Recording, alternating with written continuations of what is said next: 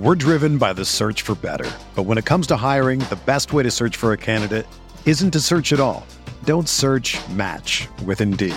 Indeed is your matching and hiring platform with over three hundred fifty million global monthly visitors, according to Indeed data, and a matching engine that helps you find quality candidates fast. Ditch the busy work. Use Indeed for scheduling, screening, and messaging so you can connect with candidates faster.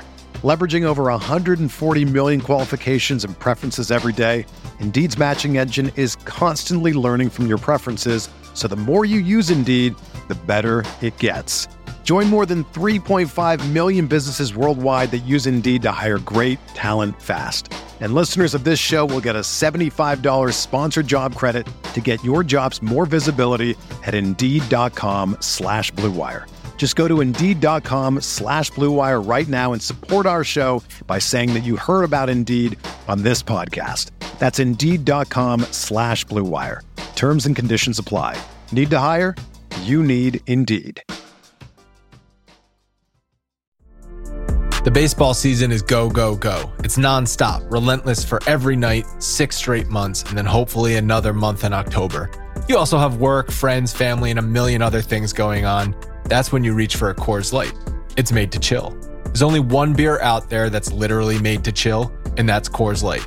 I mean, the mountains on the bottles and cans even turn blue when your beer is cold. Is there anything better than opening up your refrigerator after a long day, seeing that icy cold Coors Light can or bottle in your fridge? The answer is no, there's nothing better. That's why when it's time to chill, you choose Coors Light. It's mountain cold refreshment made to chill. Coors Light is the one I choose when I need to unwind. So that's why when you want to hit reset, reach for a beer that's made to chill. Get Coors Light in the new look delivered straight to your door with Drizzly or Instacart. Coors Brewing Company, Golden, Colorado. And as always, celebrate. We are breaking down all aspects of Yankee baseball. This is the Bronx Pinstripe Show with your hosts, Andrew Rotondi and Scott Reinen. Let's go.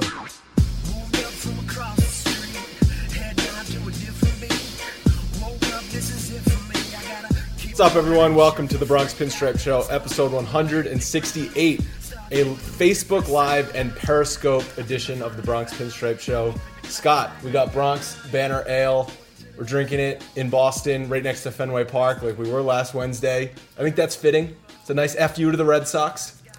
Yeah, you know, I'm here for a little while, a temporary uh, guy in Boston, just trying to piss off as many Red Sox fans as I possibly can when I'm going back and forth to the hospital. So it's been an interesting walk. I've, I've talked about that. And uh, yeah, today's episode is brought to you by the Bronx Banner Ale. Uh, everybody knows it. We've been talking about it. Bronx Brewery is a good friend and partner of the show and the website. And um, if you haven't tried their Bronx Banner Ale, definitely give it a whirl. They are in many, many locations at Yankee Stadium. And if you're staying in, or if you're sitting and watching the game in the bleachers, you can find it at the Master's Pass Batter's Eye. They're pouring it there. And then some of the craft brew stands behind where they do roll call. So definitely give it a give it a whirl. It's a perfect summer beer, perfect for Yankee games. And I know Andrew and I constantly drinking it when we're doing the show. And it's a nice, uh, that's a nice transition to September thirtieth. Uh, the end of the baseball season. The Yankees are obviously going to be going for the playoffs. At, at this point, it might be a wild card. We're going to get into all that coming up. But we've got an event September thirtieth. thirtieth. It's a four p.m. game right now against the Blue Jays. That may or may not be flexed to a later time. I'm thinking it might get flexed if that has playoff implications, right, which you and I are pretty confident it's going to have playoff implications. But we've got a great deal for people. Yeah. Oh, it's going to have playoff implications. There's no doubt about it because I'm willing it to happen because uh, it's, it's going to either determine seed. It's going to determine whether we make it in or not. It's going to go down to that. I mean, the way that we have been used to Yankee baseball for the past two to three years, you know damn well it's yeah, happening. It'll be nice and torturous. All right. So the deal is we got a fifty-nine dollars deal, which gives you a ticket to the game in either section two oh four, two oh five, and two oh six, which are the furthest to the uh, the left on the second deck in right field behind Aaron Judge. Great seats. The uh, the retail value, the face value of these tickets, I think, is sixty-four dollars, something like that. So you're actually getting a deal cheaper than that. It's a game ticket. You're getting an event tee that will be released probably tonight, maybe tomorrow.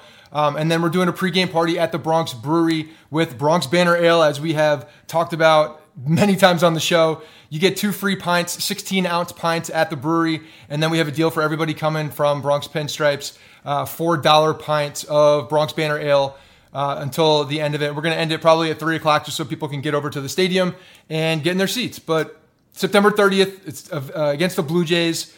Blue Jays are probably not going to be in it, although you never know. They're going to be playing spoiler. Because remember that how the Yankees and Blue Jays rivalry heated back up about a year and a half, two years ago when the Blue Jays were relevant again for the first time in, since Al Leiter was pitching for them? Right. Yeah. Joe so, Carter. Yeah, a bunch of, bunch of a-hole Canadians are going to come down and uh, try and ruin the Yankees' good time, and we're not going to let them. See, I disagree with the fans. I mean, when we went, I went to a Blue Jay game at Yankee Stadium, and there were way too many fans sitting in the bleachers. I don't think they're going to travel this time. I think at this point they've hidden their hats. Their hats are either they in the trash. They already purchased the tickets. Or their, their jerseys are sitting underneath their their uh, their hockey jerseys. So right, Maple Leafs. Yeah, it's not uh, well, it's not going to be a big contingent, I don't think. If any Canadians are watching, the event on the thirtieth is open to Canadian fans as well. Yes, but don't come sit with us no. because that's not for you. No, this is all Yankee fans. You also know if you But ever, Canadian Yankee fans, I know we have many. You also know if you've ever pre-gamed a Yankee game in the Bronx that you can't get a four dollar pint anywhere. It's more like nine dollar pints. So four dollars, in addition to the two free beers, is a hell of a deal. You can get a nice buzz on for the game for a pretty cheap bargain. sixteen ounces. sixteen ounces, that goes a long way. I just went to Fenway, could only get a twelve ounce beer. Couldn't find a sixteen ounce beer. Apparently they exist, but they're like a white elephant or a white buffalo, whatever the rare thing is. Can't find it. We, uh... Before we get into everything, we also have an interesting story about this microphone I'm talking into. Yes. So Scott overnighted it yesterday. Yes. And uh, in, it, it arrived about twenty-four hours later. Yes. But, but about an hour and forty-five minutes after we said we were going to do a Facebook Live. That's so we were setting up. We were going to just use you the one. You were pretty aggressive with five o'clock, though, by the way. I said five two six. Eh, yeah. Pretty aggressive. We were setting up the one microphone, and then Scott looks out the window and is like, the U P S guy's here. I'm running down. I'm like, shit. Well... I guess we got a delay. I yeah. put out a little video. So that's that's the setup right now for yeah. us. Yeah, absolutely. I mean, I'm I'm the uh, the anal retentive one for for audio quality. Now we have the both the same microphones, which is very exciting because now we'll be on for every show from here on. We will have the same microphone, and yes. that to me is very exciting. So Dom will appreciate that for doing the audio editing as well as I do the editing with him. So that's uh, that's good things, and your ears will will definitely appreciate it as well because it's going to be better sound quality. So we're always just trying to make things better. Always improving. That's the name of the game. Salud. Cheers. So Yankees had an off day on Monday for the first time since August seventh, which is a long ass time, and they don't. They only have two more off days the rest of the way. Yep. Their schedule is brutal. I think after the All-Star break, they, I saw Buster Only tweet that they play the most games in the second half. So it's not going to be easy on the Yankees. And thanks to a makeup game against Kansas City, only two off days in the month of September when you're going for a playoff spot, when you have a rotation with Sabathia and Tanaka in it who can use some extra days off, that's going to be pretty tough. That's a tough month. It's definitely going to be tough on the pitching staff, uh, specifically the the rotation. When you're talking about the bullpen, it seems like if they don't play like they did in Boston, they're actually built for situations like that where they have multiple guys right. that they can rely on to, to, to you know pitch late in games and get quality outs. The other thing that I think plays to the Yankees' favor with a busy schedule in September is that there is a lot of depth within the playoff or within the uh, position players, and a lot of guys are coming back coming healthy back. Right now. We have like eighteen first basemen. Mm-hmm. Some of them are, are potentially M V P candidates. See, I'm some out of, of them are, are are coming from over from a trade that no that everybody thought he only hit home runs in Colorado, was only good in Colorado. He's injured right now, but potentially hamstring could be injury. He's used to the thin air in Colorado. His hamstrings couldn't handle the dense air of New York City. Hey, that was not discussed. All that was discussed was this guy's power numbers and the fact that he hit for average, which I still didn't get. Why that would really be right. affected too much in the Colorado uh, thin air. But anyway, the bottom line is we have a, a multitude of first basemen who can actually come and help the team. Um, I'm out of. I'm officially out of the predicting M V P game. That's probably a good thing for probably everybody a good involved, thing, right? Greg Bird's having a hell of a rehab though. He's uh, like yeah. hitting five hundred, two hundred. Kind of like spring training, right? Spring training. Greg Bird is back. Yeah. We had Tanaka going last night. Looked like spring training Tanaka. Mm-hmm. Castro. Has... Difference is that Tanaka did it in a big league uniform. Eh, debatable. Uh, we have Castro, who's also having a decent rehab. One guy not having a good rehab is Matt Holliday, who. He's still in Tampa, right? In Tampa and ha- doesn't have a hit as of yesterday. Yeah, something's going on with him. There's a reason he's in Tampa. He's so, working at those those facility down there for a reason. Right. We're getting a lot of guys back. I'm not holding my breath for Matt Holliday. No, not at this point. At this point, something's going on, and, and it doesn't seem like the Yankees have put their finger on it. I mean, ever since the disease that he he got in Oakland when when was Billy it Bean mono? Was, when someone tweeted me Billy saying Bean it was poisoned mono. a rat. The rat went into the clubhouse. Right. The clubhouse poisoned Matt Holliday. I, that's the only explanation. Yes, the only reasonable explanation. Was it actually mono though? Because someone tweeted me saying he had mono, but I don't. I don't ever remember seeing it being mono. I have no idea. I mean, ninety-five percent of things on Twitter are fake, so I have no idea. That that high? Pretty high. Damn. Um, on the off day, Judge went to the baseball lab in Irvine, Michigan. I was actually watching the Detroit broadcast last night, and they showed footage of it. He was there, I guess, with Marcus Thames and Alan Cockrell working on his swing. He was doing some tee work on his off day. Everyone else was staring up at the eclipse. Aaron Judge was in the baseball lab. Gotta love it, right? Gotta love it. Does it Derek worked. Jeter have anything to do with the, uh, is it close to Kalamazoo? I have no idea about the Derek Jeter is only concerned about getting that ugly-ass statue out of center field at Marlins Park. um, look, I like that he's working on it. Obviously, he knows that something's going on. He obviously wants to correct it. And the fact that he's working on, on this stuff in a very obscure place on his on his off day is good news. I mean, the guy has a really good work ethic. I don't think that's ever been in question. He's going through struggles. There's no doubt about it. And obviously he wants to be out of it. So like everybody, like anybody who would want to be out of struggles, this guy's putting in the work. So I, I mean, was looking up nothing what, but good. Right I was now. looking up what the baseball lab was. And it's like for, it's like instructional baseball for kids. Like they had like kids playing t-ball on their website. And I know you and I were talking before this. I went to one of those as a kid. I went to the Sam Horn Sam Horn Forum. It's a really difficult phrasing. Yeah, I don't know why Sam Horn play, uh, shows that, but Sam Horn was a Red Sox player. I grew up in Rhode Island, so that's why that was. And you went to one as well, right? Yeah, it was called In the Swing. It was in. Uh, uh, I think it's gone. It may still be there. I'm not sure, but it's in Waldwick, New Jersey, and it was uh, Roy White who had a fifteen-year career from the sixties into the maybe early eighties. Um, on the Yankees, so imagine you're like he gave a nine-year-old, personal instructions. Imagine you're a nine-year-old kid working on working on your infield practice, and in walks Aaron Judge on a random ass Monday. That's pretty awesome. Yeah, it doesn't matter who you're a fan of, right? Um, but Judge was doing work. He had three walks on on Tuesday and a single. Girardi pulls him, so the strikeout streak is over at thirty-seven games.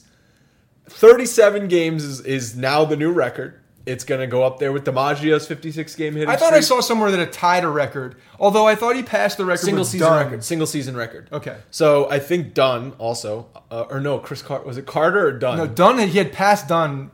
I think Carter has ago. a double season record. So like ended or like. Oh, so it end goes into season, the next one. But which I don't ever count a, you can't carry over no, seasons. That doesn't make it's sense. It's single season record. That's like carrying over a record.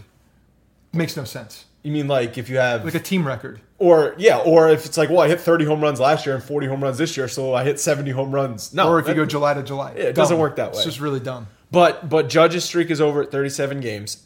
Girardi pulled him. I didn't think he was going to pull him after the four at-bats, but he had four great at-bats, three walks, an R B I single, hit the ball hard to left field. Yeah. Gets him out of the game with, with some positive vibes. Right. Him pulling him, it was a ten-run game at that point. Yeah. Him pulling him, though, proves it was weighing heavily on Aaron Judge and Girardi's mind. Totally disagree. What inning was it? I missed the end of that game. It was, I was like the seventh inning. Okay. Seventh inning he on was, the road. He, or sixth inning. He was going to get up again. Fine. Sixth, seventh inning on the road. Blowout game. Dude needs a day off anyway. Hasn't struck out. Has had some great at-bats. It's a it's an absolute great move by Joe Girardi. And I haven't said that in a very long time. And this has nothing to do with X's and O's on the field. It has to do with getting a guy out because why the hell would you give him another at-bat just to get that strikeout, just to keep it going? It doesn't mean it was covering. It just means it doesn't mean it was really nagging on, on Judge. What it, it does. does mean, no, what it does mean is that Girardi, and we know this, and this is almost to a fault at some points, Girardi's got his guys back. And he's like, you know what? Four at-bats, I'm going to pull you. It's a blowout game. It doesn't matter. I'm going to give you the rest of the night off. I don't doubt that. The he may have done it even if he had struck out. Uh, well, it may, yeah, that would have, yeah, who knows? But I don't doubt the media and fans made a bigger deal of the strikeout streak than Aaron Judge. Like, I think Aaron Judge has accepted the fact that strikeouts is part of his game. Gonna happen. And if he strikes out once a game, but also gets a hit or a home run or a double and drives in runs, I don't care. Like, whatever. He's going to strike out. We understood that going in. But I feel like this, he didn't earn breaking the streak. Finish the game. It's like when... He's not breaking a streak. This listen, is the whole thing. No, this no, is did you, did you know this streak, ending a streak. Did you know this thing existed before he was around? No. This is not a streak that anybody gives a rat's it's ass a, about. No, it's a streak no one wants. It's a streak that nobody all, knows about. I think he didn't he didn't fully earn the streak, ending the streak. It's like if you were batting, if you had the batting title at the last game of the season. And it's you go, nothing like and that. And you go two it's for two in your like first that. at-bat, and then your manager pulls you because you know you could only lose it, you can't win it. Or if, how many times did DiMaggio not finish a game? How many times? Did, I don't know. How many times did Ripken not finish a game? I don't think DiMaggio ever didn't. What do you mean? Like I guarantee. He got, he went, yeah, I guarantee there was. Uh, DiMaggio, that wouldn't that make sense. That doesn't make sense. I mean, Gehrig, Gehrig, and Ripken. How many times did they not finish a game? Because I know that happened. I know. I don't know. I've read things about Gehrig going out there with like a broken finger. They put him out there. He hits and they take him out. Because you have to get five innings. No, you don't. Yes, you do. To be an official game, you have to play five innings. No, you don't. You have to earn that bat. Oh. For a player? I mean, you're a pitcher. Can yeah. someone fact check us on that, please? Yeah, that's one hundred percent wrong. You're one hundred percent wrong. It's also... You don't I, need to fact check. I don't immediately thought of uh, the whole the old story about when Ted Williams hit four oh six, and he went out there, and it was a doubleheader to end, to end the season. And he had the four hundred average, and his manager said, do you want to sit? You're going to end the season at four hundred. Williams said, no, I'm playing. And he went like four for seven and hit four oh six. Yeah. And then Jose Reyes did the exact opposite when he, win the, when he won the batting title with the Mets. They sat him. Well, Jose Reyes is a bitch. Yes. Ted Williams is a Hall of Fame historic player. Right. I'm and not, this is a record that nobody gives a Aaron shit about. So it doesn't Judge matter. Did not go out and fully earn the breaking of the streak. That's all I'm saying. Yeah. It's, it's, a, it's a completely just ridiculous argument because it doesn't matter at all. I'm just so glad that we don't have to talk about it anymore. Well, he's going to start a new streak soon. Fine. We'll talk about it when he gets to thirty. Let's just be clear, like, that neither of us care about Aaron Judge striking out, right? We just want to see him having better at-bats. I saw a stat that his hard contact rate has plummeted in the second half. I don't know if that's due to fatigue. Um, playing a, He hasn't played this many games. I mean, he's played ninety-eight percent of the games, I think, that the Yankees have played this season. So he's never, like, been out there this much. Yeah. I also heard Ken Singleton talking about how I don't think specifically the home run derby caused Aaron Judge to uh, struggle, but just the fact that he was the center of attention of Major League Baseball for a week. That weighs on your mind. Like, that's a lot for a rookie twenty-five-year-old kid to handle. All of a sudden, you're the face of baseball at the All-Star game. Like, uh, it might not be anything physical, but just mentally, that could screw with your head. I could see how things were getting mentally draining for the kid. I mean, first year out there, he has an unreal first half where he doesn't see one slump. That's, I mean, that's something we talked about how many times. We're like, when is this guy going to slump? When is this guy going to slump? Everybody knows, especially Susan Waldman and John Sterling, they know that's baseball. It's going to happen. It always does happen. That's and it stuff. does. It does happen. Almost one hundred percent of the time it happens, it'll correct itself. And that's what's happening. And now you're saying I don't care. We don't care about the strikeouts. To a point, I don't care about the strikeouts. But the strikeout percentage that we're seeing now cool. is too much. Yes, I don't the care strikeout, if he strikes out once. I don't want him striking out four times. But that's important because that's the yeah. kind of player he is. He's going to strike out. But he does have to limit those strikeouts. He has to be able to make more contact. More contact. The first half guy was not the real Aaron Judge. That was a some unreal guy that, that was, was Superman. That was a superhuman freak we probably will never see again. What he did in the first half, only a handful of players, I'm not exaggerating, handful of players in Major League Baseball history are capable of. That's how historic of a first half it was. three thirty bag, batting average, led the league in all the power categories. He was stealing bases. He was playing a, a, a, a tremendous right field. Like, that does not happen. Yeah. Hitting five hundred foot moonshots. Like, everything on a baseball field you need a guy to do, he was doing. He did what Gary Sanchez did in the second half of last year, but he, Gary Sanchez did it in like a month. Whoa. And and Judge did it the entire first Three half. Three months. Yeah. It was insane. So I think there's, you know, I, I talk a lot about expectations and managing the expectations. And I think a lot of people, and we tried to temper expectations by not predicting and telling people to back off the ninety home run, the seventy home run predictions after we see what he does in the first half, because he was going to come back down to earth. Now he needs to find that happy medium. He needs to find that happy medium where he's striking out less than fifty, forty percent, you know, if he can sit at thirty-five percent, thirty-five to forty percent in that range, I well, think at, that's kind of, I think his second half, he's at like forty-eight percent. I think he, I think his goal should be thirty-five to forty percent. That that's would be still amazing. a lot. That's still a lot. He but for like him, twenty, I think that would be, I think he was twenty-seven percent in the first half. Yeah. And that's, that's too, that's, that's too, still, that's still like leads the league, you realize. But it's not for him. He's a big dude. You can't keep that compact of a swing for an entire season. You just can't do it. Like, the fact that he had that compact of a, of a swing and was going to right field for as long as he did is, is amazing. Because he plays, he's six seven, six eight, and he plays like a guy who's six two. But the problem wasn't just the strikeouts. Like I said, he was making hard contact less often. So yes, he was striking out a lot, but when he did put the ball in play, it was no longer one seventeen mile an hour lasers. It was weak ground balls and pop-ups. So he, so even when he, when he put the ball in play in the first half, it was damage. Yeah. And now in the second half, when he puts the ball in play, it's not damage often. It's just an out because he's not hitting the ball as hard. So it's a combination of strikeouts, not making enough contact, not making enough hard contact. I think there's got to be some fatigue. I don't know what percent of, of why Judge is struggling, but fatigue is playing a factor. Yeah, I'm sure fatigue is there, and I think it's more mental fatigue than physical fatigue, but there's definitely something mechanical there. We talked about this on the last show, and we, we saw the, the split screen. I think it was when they were playing the Mets. It's it's a different batting stance from now than what he had in the first half. It's so fixable. It's I know, but that's it's just weird why there is such a big difference. Because when you see the two, it's a glaring difference. He's wide open right now compared to the first half where he was a lot more closed off. And to me, when you're closed off, you can go the other way a lot easier. You can block off the inside of the plate and go the other way. Whereas you're wide open, it looks like you're trying to hit the ball, uh, to you're trying to pull the ball, and going the opposite way is a lot harder to do when you're wide open. Yeah. Uh, one guy who does not get fatigued in the month of August is Gary Sanchez. Continues to go on a tear. Two more home he runs. Waits in, he waits until waits August. until August. Two more home runs on, on Tuesday night. four ninety-three foot moon blast in the first inning. Longest at Comerica Park.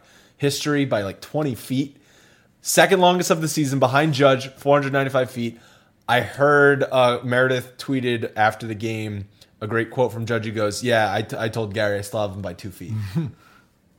I love it. I love it. I like that these two guys have that little bit. And we saw that earlier with uh, with Gardner and Holiday joking about the distance or the amount of home runs that they're hitting. I love that little internal competition. Even if it is just joking, I think it's good stuff. It just, it you know, it builds on, on the chemistry in the clubhouse. But these two guys have some serious power. So we have not seen Gary and Judge at the same time. At the same time. No, we haven't. It's It's crazy. And I feel like we predicted this. I mean, if you're if you're looking at what happened in the first half and seeing how Gary Sanchez is playing, I mean, he was hurt for a little while too. You're almost like, okay, they're probably going to flip scripts in the second half. It was, I, I feel like it was one of the more predictable things to to, to think about for, for what the season was going to happen, and it's it's happening. So it's, it's and it's weird for a catcher because usually catchers fatigue exactly. later in the season. Like, uh, but that's because he doesn't try very hard. Classic Posada was. Put up all-star numbers in the first half, kind of fade down the stretch. I mean, I'm not criticizing Posada. Jorge was one of my favorite players of yeah. all time. But he would always kind of fade a little bit in the second half, but it's understandable if you're catching all those games. Um, but yeah, like we have not seen peak Gary Sanchez and peak Aaron Judge at the same time. And when that happens, the league is screwed. Yeah, absolutely screwed because these are two of the most dangerous hitters in the game. I had a, uh, I have a coworker who's a Red Sox fan after the weekend series come up to me and said, would you trade straight up Gary Sanchez and Aaron Judge for Mookie Betts and Andrew Benintendi? Yeah. And I said no because I think Gary Sanchez is potentially the best player or most valuable player of the four because he's a catcher. Right. And if he can put up elite offensive numbers as a catcher and be that guy we saw in the second half defensively last year, he's still throwing out a ton of runners. I guess pitchers are okay calling, like with him calling the game. Like there's really... The trend when he first came back, I know people were saying, oh, the team Tanaka was better yeah. with Romine, but I think that trend has flattened. Well, especially if you go back to last season, it didn't make yeah, sense it didn't because make sense. It was opposite. The main re- issue is his blocking. If he can just make his blocking average, I think he's potentially the most valuable, one of the most valuable players in the league. As a catcher who can put up elite offensive numbers, like that doesn't happen. So I said no on the deal, although I would probably rank the players who I would want going forward, Sanchez, Uh, Betts, Benintendi, Judge. Yeah, I don't want anything to do with Benintendi because I think he's a little bitch. Um, I'm my hatred. Don't let guys, your feelings get in the way. No, well, they will get in the way. They're getting in the way. Season. They're getting in the way. I don't want those two players. I do. I do admire the way that Mookie Betts plays the game. I like the way he plays the game. I think he's a hard nosed dude. He's a smart baseball player. Benintendi, I just don't like looking at him at all. I think he's a little bitch. He, he's he's going to be the guy that I'm going to hate for a long time. I want nothing to do with him. And uh, and Aaron Judge is freaking Derek Jeter reincarnated as far as a, a man talking. I love that part of it. Mm-hmm. And I think he's going to figure it out. I think he's smart enough, and I think he's good enough to figure it out. And I, and Gary Sanchez as well. While I don't think he's going to be the the long-term catcher for the Yankees, my gut feeling is that he's going to be a D H at some point, probably within the next five years, because I think this catching is going to catch up to him. I, I just I think the Yankees at some point are going to realize what a dominant bat he is from the right side, and they're going to say it's not worth it, because what we're trying to do is fix him defensively, yet he still has this unbelievable power, unbelievable uh, way to hit the ball on the offensive side, and they're just going to scratch it. So the thing is, it's like you think of, I said Sanchez is an elite offensive player. He's not an elite offensive player for a catcher. He's an elite offensive player, period, right, in baseball. Like you have, Posada was a, an elite offensive catcher. Yes. Gary Sanchez is like, could be the best hitter in baseball. That's the type of like talent he is offensively. That's different. That's like next level. And that's exactly why I like, think when you see the when you see the deficiencies as a catcher defensively, when you're not getting down, when you're not framing pitches well, when you're going out to talk to the freaking pitcher five thousand times, like that stuff's going to get very old very fast. But if he's D H ing, even even though he's still very valuable, he's not nearly as valuable if he's playing. Well, solid, it depends what you have at catcher. It, it honestly depends on what you have at catcher at that point too. If you have like, a guy who can who can who can play the position, is a, a good defensive catcher, and and ad, can adequately handle a, a bat, then you know it depends on personnel. There's no doubt about it. I just don't think they want to risk him long term. Well, for long the term. for for losing the bat due to him catching, what due to mean? a knee injury, due to fatigue in the hips. I mean, we saw what happened with Posada. When he broke down, he was a shell of himself at the end. He started breaking down fast. Break down until late thirties. Like, what do you mean long term? Because Sanchez is twenty-four, twenty-five years old right now. Yeah. Um, do you mean long term, like it, when he's twenty-nine, or long term when he's thirty-four? Because that's a different story. Like, I still think he's the catcher for the Yankees for the next few seasons. I just think that it depends on what happens personnel wise, and I think soon. Sooner rather than later. I'd say five years. I, I could say five years. Around the thirty mark, he's going to like, become a D H. If you get five or six seasons of Gary Sanchez catching and then he moves to D H, maybe partial first base, like, that's fine. I mean, I'm not saying there's anything wrong with it. I'm not saying there's anything bad with it. I'm just saying that that's... Not that there's anything wrong with that. Not that there's that. anything wrong with that, but that's, to me, that's the direction of the move. Yeah. I, they're going to save him. They're going to save his... Like, do you see how conservative they are with pitchers nowadays? You don't. I know that that is going to come into play with Gary Sanchez and his legs as a catcher, especially if we don't see the defensive deficiencies improve. That's the biggest hindrance. Yeah. If he gets better like that and he, he really does improve the blocking and all these things around it, maybe they'll keep him longer, but I still think even if that is good, they're going to um, push him. I might say the blocking could be due to also fatigue, similar similar to how Judge isn't used to a full season, Sanchez isn't used to a full season, but he's raking at the plate. So, and he doesn't. You're only fatigued when you're crouching behind the plate, but not when you're batting. Like it can't. You can't have both. Yeah, I mean, people were talking about injuries too. You're only injured when you're when you're catching and yeah. when you're trying to run to first base on a lazy ground ball, but you can mash, no problem. Speaking of injuries, Tanaka came off the D L. From from a what? From a dead arm. From a dead arm, Thank tired you. arm. Thank you. Yeah. Thank you for admitting that. That's what I said from the beginning. No, I was no. saying, I'm not getting back into this. It was it was down the arm. It was finally, though, we saw a game that it wasn't stressful, right? The Yankees' offense was on fire. Tanaka gave them seven innings, three runs. He made a couple mistakes, but you can almost attribute that to he's pitching in a ten-run ball game. He's yeah. not going to walk somebody, so he's gonna he's just going to throw strikes. Well, even when Tanaka's on, that's what he does at the end of the games. He he grooves strikes. He hung a couple sliders, one to Kinsler, one to Castellanos. Kinsler hit an R B I double. Castellanos a two-run homer. Um, I I don't want to say I don't want to give Tanaka too much credit because Detroit's lineup, especially with a struggling Miguel Cabrera, J D Martinez is in Arizona. That's not the same Detroit Justin Upton's lineup. having a great year. Justin Upton's having a good year, and like you got Kinsler, who's a good hitter. Like you've got good hitter, but that Detroit team is freaking giving up. So, uh, like what? I don't know how much to attribute Tanaka to. He was good, and how much to attribute Detroit just sucks. I mean, you have to give Tanaka credit because he just came back from the disabled list. He came back from a, quote, injury that really wasn't an injury. It was just fatigue. And he proved, one, that he's healthy, two, that he can go deep into a game, which we're not seeing very often from the Yankees pitching rotation.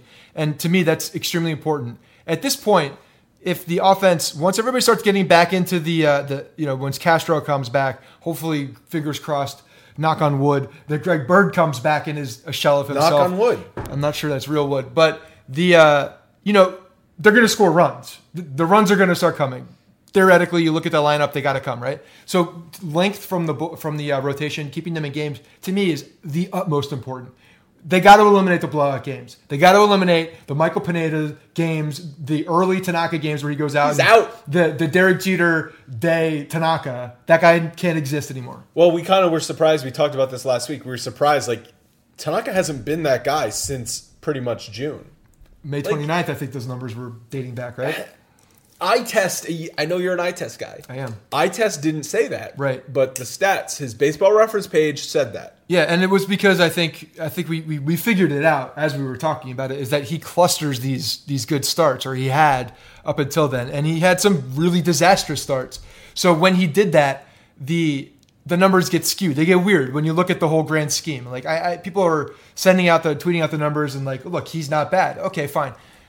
But he has been very bad on occasion. But we also have to like look at this comparative. Like, let's put this in perspective. Like, Tanaka has been, as much as I shit on him, he's been one of the best pitchers in baseball for three seasons. Yes. And then, like, he totally fell off. Dare I say more, more durable as well?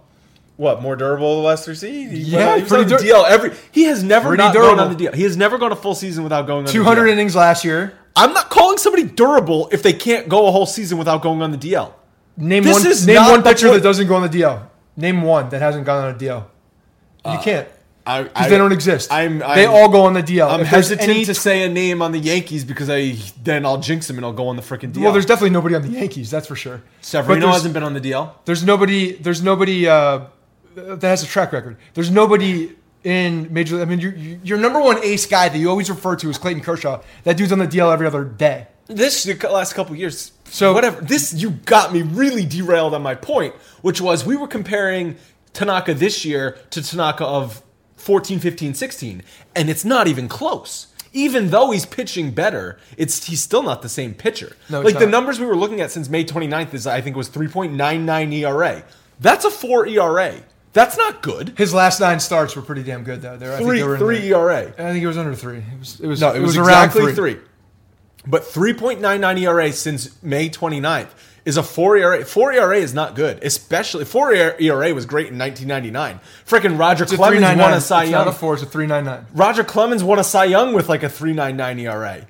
But this is that's not baseball anymore. There should be an asterisk next to that because he was also on steroids, so it should have been better. Everybody was on steroids. I know, but he was too, so it should have been better. Bring steroids back. Baseball was more fun then. The uh, look, the bottom line is is that I saw a healthy Tanaka. I saw a guy that went seven innings. I saw a guy that gave up three runs, and honestly, those three runs were kind of nonsense because it was a home run at the end of the in the seventh inning when he's just throwing throwing B Bs in there trying to get through it in a blowout game. No, it was encouraging. It's it's very it was encouraging. encouraging. He came off the D L after ten days. It didn't. He they didn't delay him any any uh, time. So yeah, you're right. Maybe it if was we, really. It, a t- but listen to on. this now. It, we're now that we're we're approaching September. We're approaching. Yep.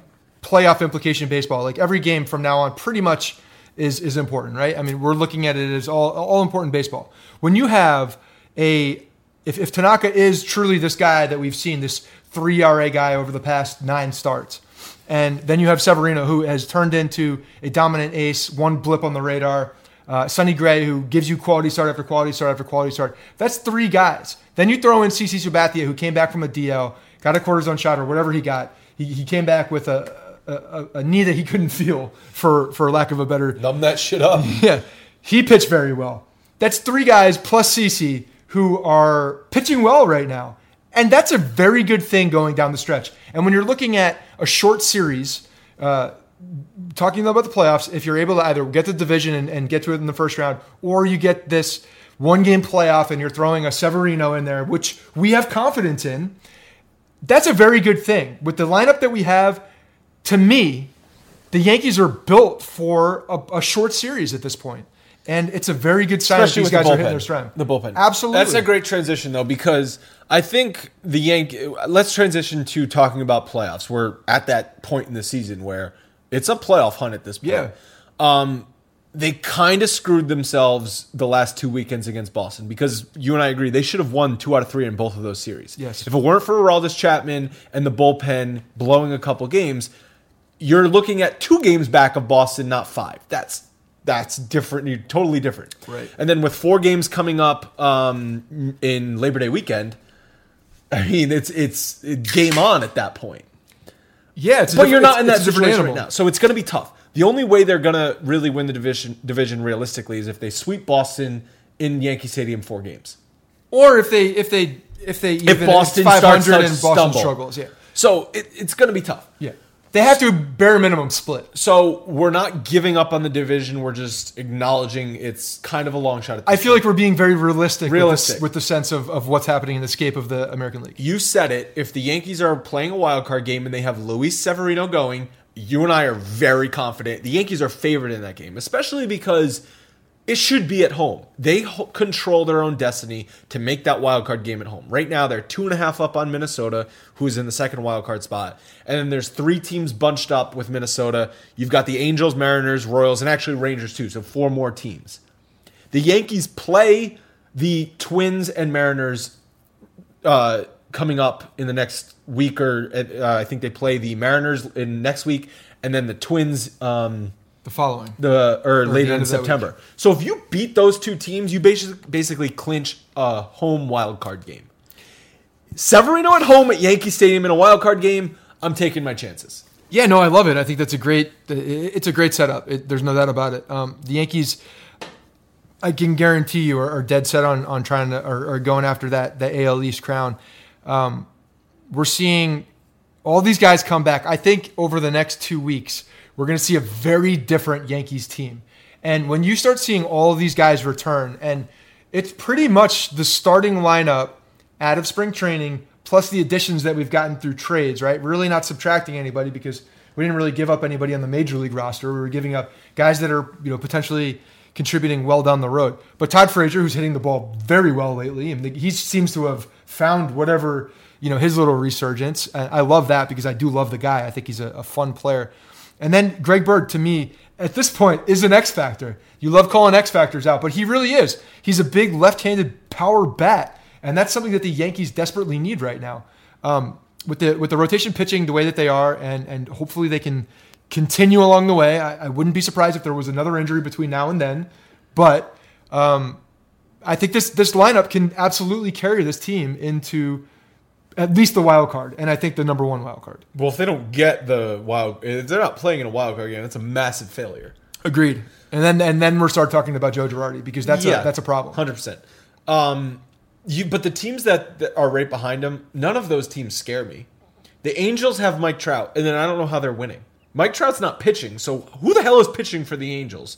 But they've been winning. I legitimately cannot name one starting pitcher. We, You were exactly. you were completely messing with me the other day, saying that Bartolo Colon, and I was like, oh, I didn't realize that Bartolo Steve Colon Avery. was on there. Yeah, yeah well, Chuck, Steve Avery Chuck, I wouldn't have gotten Chuck, Chuck Finley. Finley, but Bartolo Colon very well could be on the Angels right now, and I'd have yeah. no idea. Tim Salmon, Troy Gloss, they're all yeah, still there. How have you. you missed this? Right, Garrett Anderson hitting home runs, batting cleanup. I got you. Yeah. No, there's still a problem though because Mike Trout's there and Albert Pujols is there and still hits the ball out of the park and can steal bases off Dylan Betances. With one leg. But I'm expecting the Angels' wheels to fall off because they have no pitching. I agree. You've got Minnesota and the Mariners, who have been very solid teams all season.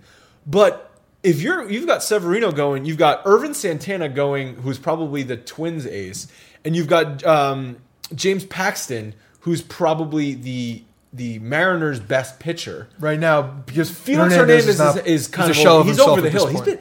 He's been in the league since he's nineteen years old. Yeah, he's like been he's been in the league for forever. So and he's, he's got and he's got a neck tattoo. Ever since the neck tattoo, downhill. Right. Him and Carl Crawford went together to get the neck tats. Ooh, bad move. That was, a, that was a very bad move. But if you're talking about Severino up against those guys, I'm I'm confident. Yeah, and with the, uh, it's it's pretty crazy how the Twins are even remotely in this. I mean, they were sellers at the trade deadline. They, they traded uh, Jaime Garcia.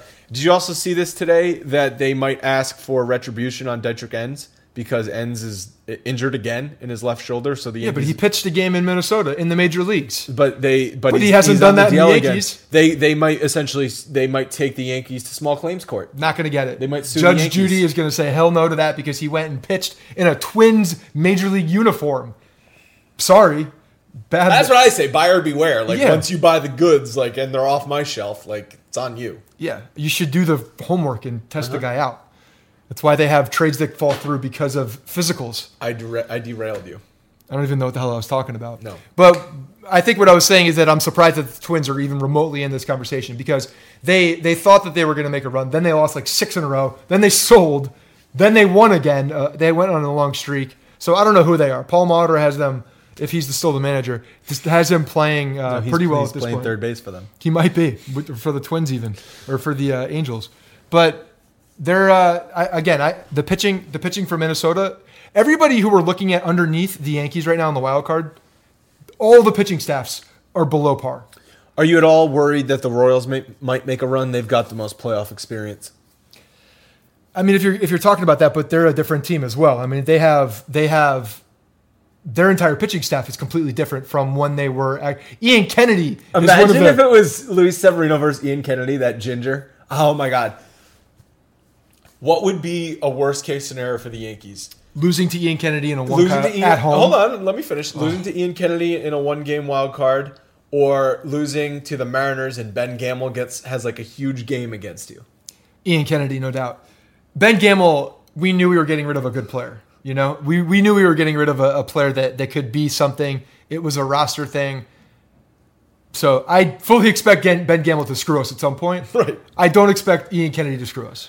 Um, let's talk about Severino, though, because we've never really gotten deep into his numbers, um, but he's been a top five pitcher all season in the American League. He, We've talked about his numbers when he was struggling and how he can get better, I think, because I think a lot of the numbers that you're about to talk about correlate with yeah. what we've said. He um, he made the jump you and I questioned if he could make at the beginning of the season. He was competing for a, a rotation spot in spring training. It's kind of crazy to think about the Yankees. Like you had Aaron Judge, you had Aaron Hicks, and Luis Severino all competing for roster spots essentially in spring training, and they've been three of the most impactful players on the team. Yeah, no, it's um, look the guy from if you're looking at what happened last year, there was there were all these conversations about why was Severino struggling when he was when he was starting the games? Why was he dominant when he would come in and throw multiple innings in the bullpen? Like, what was right. the difference? Why was there was something upstairs? Between the airs. Absolutely, and I think that was there was some kind of a mindset shift on him, some kind of a, a, a build of confidence because he's got that right now. You can see the confidence. He's got all swagger over his face. When he walks off the mound. He yeah. walks off. He's he's. That's important. If you're a Major League Baseball player, confidence. If you're a Major League Baseball player and you are trying to be one of the best pros out there, you got to have that confidence. You got to know that your stuff is going to beat that guy up there. And now I think Severino knows that. And a lot of that goes into the fact that he's really built a full arsenal because I don't think he had that full arsenal last year even. Last year it was still he was still testing out that changeup. Didn't have confidence in it. Still not throwing the slider with a ton of confidence. Still working through these things. It's a young guy working through his pitching uh, selections. And, I mean, I'm giving a lot of credit maybe to Pedro Martinez. Is that yeah. is that who we give credit to? Yes. Because, I mean, that's that's a guy that he was working with in the offseason. You're seeing what Pedro did with, uh, they called with, with him, the different, they, type, they, different pitches. The number one comparison when Severino came up uh, to a pitcher was Pedro Martinez. Yeah. And don't you remember we talked about twenty fifteen, like, uh, no pressure, kid. We're comparing you to Pedro freaking Martinez. Yeah. The best pitcher of the nineties. Yeah. Like yeah, arguably the best right-handed pitcher. Yeah. He's and he's showing the fact that he can change pitches, and that's the biggest thing. Severino, everybody flashes, just like everybody flashes with the five hundred foot bombs that Aaron Judge hits. Everybody flashes with the one hundred mile an hour per hour uh, fastball that he throws, sustained ninety-seven point eight or ninety-seven point five or whatever it is. Uh, I think it's the highest sustained fastball in the league, right? I believe four-seam fastball. Everybody, that, those are the eye-popping numbers. Those are the those are the sexy numbers. But the fact that he has established that changeup, the fact that he throws it, and I think we got we got numbers yeah. on that, right? But the fact that he actually just shows it, doesn't need to throw it a ton, but needs to show that he will throw it and has confidence to throw it at any point. He can throw it at any count. That's huge, and he's showing that. thirteen point two percent of the time he's throwing the changeup. That's not a lot. Mm-mm. It's slightly increased over last year, but the biggest change is that it's now a decent changeup. Yes. It sucked. Hitters didn't have to worry about it last year. He could he, he couldn't throw it for strikes. He would he would n- have no confidence in it. So if he got into a tough situation, a hitter knew these this guy's not throwing me a changeup. He has no confidence in this pitch. Yeah. So even though he's only throwing it thirteen percent of the time, a hitter in the back of his mind has to say, he might throw me the changeup. Right. Also, his slider is probably his most improved pitch. And he's throwing his slider more this year and his fastball less. As we know, his fastball is the fastest in the league, ninety-seven miles an hour average. And he carries that into the sixth, seventh, yeah. and eighth inning if he goes that deep into the game. Rubber arm. So hitters can't hit a slider. I think they only have a two hundred batting average and have only hit four home runs off of his slider this season. You got the changeup to worry about. He's a three-pitch pitcher now. And when you've got a ninety-seven mile an hour fastball that can locate, you don't need, I mean, you hear about guys who are four pitch pitchers, five pitch pitchers. Remember, we talked to Joe Stiglitz from Oakland, and he's like, Sonny Gray can throw five pitches and yeah. he can mi- mix and match. Sonny There's Gray, not a lot of those guys. Not a lot There's of those guys. There's not a lot anymore. of those guys, and but usually like, they don't throw hard. Severino, at this point in his career, does not need to be a five pitch pitcher or a four pitch pitcher. Right. He's a three pitch pitcher because his stuff is nasty. It's it's similar actually if you're looking at a. A potential comparison, like what C C was early in his career. Yeah, C C was throwing off of this, off of fastball, slider. fastball, slider, and uh, I'm not even sure if he had a changeup back in the day. He, and maybe I'm sure he his shoot, changeup. Showed something. So I, um, I was rewatching uh, on YouTube. They have like the oh nine yeah. World Series video. I was rewatching it, and the announcers were talking about how C C has really dedicated himself to his changeup this year. Yeah, and that's two thousand nine, his first year with the Yankees. Yeah, yeah. So up until that, oh eight, uh, to, to oh eight, he was fastball, slider, occasional curveball. And and it was a different era in the sense that not as many guys were throwing as hard yeah. as he was at this point. But now we're seeing everybody doing that. But there's an evolution as a pitcher. You're going to throw harder earlier in your career, obviously. You're a younger guy. You have a fresher arm. You're, you're able to do that. Um, but the fact that he does have the three pitches and, the, the, and now he's got confidence in all three of those pitches yeah. makes him... You know, the, the sky's the limit with, with Severino at this point. Severino's on the bump tonight. It's I know the game has already started. You yeah. and I are not watching the game right now. Uh, hopefully he's not getting shelled. That yeah. would look the egg on our face if that was probably, the case. Probably par for the course, though. Uh, last topic before we, we end the podcast, Chapman. The Ringer wrote something about Chapman. Um, basically, the gist of it was that his arm angle is is is, is, lo- is, lo- is lower than this year than it is in years past. Yeah. He's still throwing velocity. Surprisingly, this is going to shock you, he's still throwing the same amount of strikes. Hmm. But his arm angle is lower, and he's getting way less contact. He's getting way more contact. Uh, so ten percent more contact. I don't think sh- I don't think when you're talking about percentage of strikes, though, tells the whole story. It really depends on when those strikes are thrown also. And where in the strike zone they are. Yeah. So, I mean, were they thrown while he was behind in the count? Were they thrown on the first two pitches? Because if you're getting ahead of pitchers oh, and you're throwing totally, them early, it's a different story. Like, I know. Like, if a, so if a hit... if This is if, why I have a problem with, with all the, the metrics. They if, don't tell the true story. First of all, he's going to throw more strikes because hitters are making more contact against him. And if you make contact, that's a strike. And also, if you're set up on the inside corner, Sanchez is set up on the inside corner, and the ball leaks over the middle of the plate, guess what? That's still a strike, yeah. but that's not a good pitch. Right. So yeah. it doesn't... I agree. He's not throwing as many good quality strikes. He's been throwing the slider more often, too, this year, and... That was our big thing, I think, with with uh, Chapman before he actually got traded. Before Chapman got traded, you and I had this conversation about, well, is this guy going to play later in his career? Right. Can this guy actually be a dominant closer once that arm stops throwing one oh three, one oh five miles per hour? Because that's what he's been living on for this entire time. The slider's never been good. He's just shown it. It's never been good. It doesn't have a good bite. It's a terrible pitch. And you're looking at all the major it's, leaguers. It's just a slower pitch. It's just not a good pitch. So... He's been throwing that more. I think he's trying to work on that. I mean, he's for longevity, he's going to have to. But getting ahead of the count, in the count, to him, uh, for him, is probably the most important thing. And he's just not doing it. The Yankees are ruling out any possible injuries, so it's not like his lower arm angle because his shoulder's hurting or anything like that. And this is based off one article. I, I haven't seen any of this stuff. I don't know. You've where been they, a little busy. Yeah, I've been a little busy. I don't know where they... Uh, You know, if they're they had a bunch of different. They had basically had a breakdown. It, it's so the Ringer, because that's hard to see sometimes. If it's it's not clear as day when you're looking at Aaron Judge saying that dude's stance is wide open, that dude's stance is closed. Arm angle, you got to look closer at. What pitch are they throwing? What's the count? I don't know. There's a lot of different. So things I appreciate there. The Ringer in the sense like they have they do break it down, but sometimes it gets way too inside baseball for my mind, and I'm just like, yeah, my head's spinning. Yeah. They broke down to the nth degree of Chapman's arm angle. Okay. It's basically like two, I gotta two check inches, out two or three inches lower. Um, That's a big difference. Two to three inches? Uh, well, it's it's a range. Okay. It could be like from where he was in his career up until now in this point.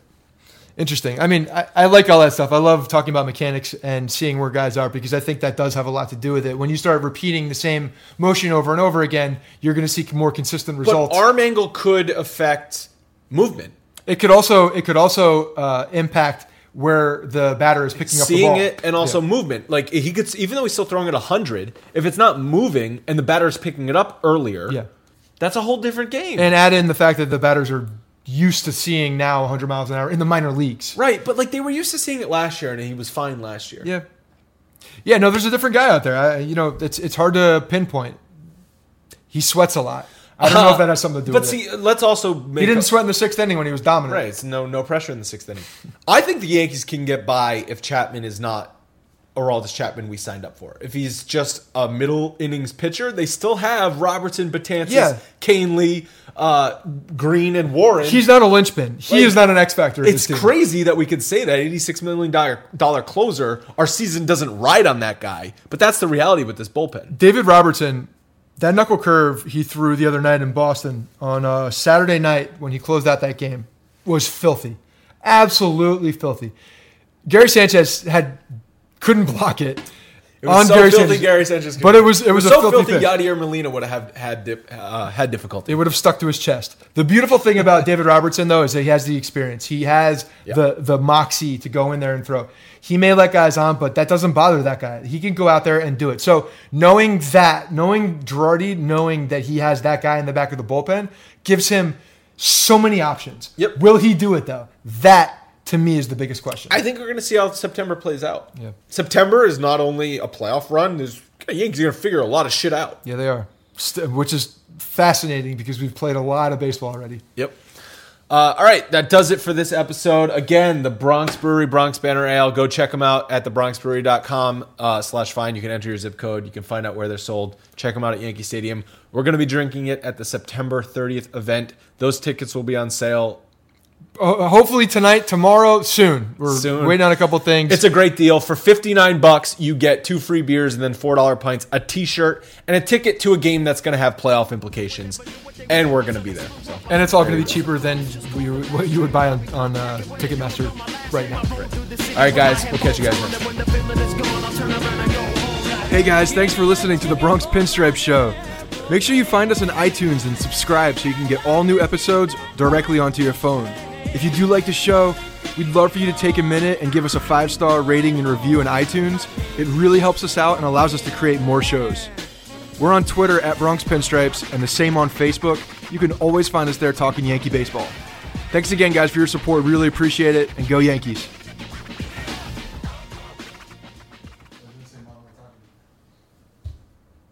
Where do you see stats? I just I looked up... Uh,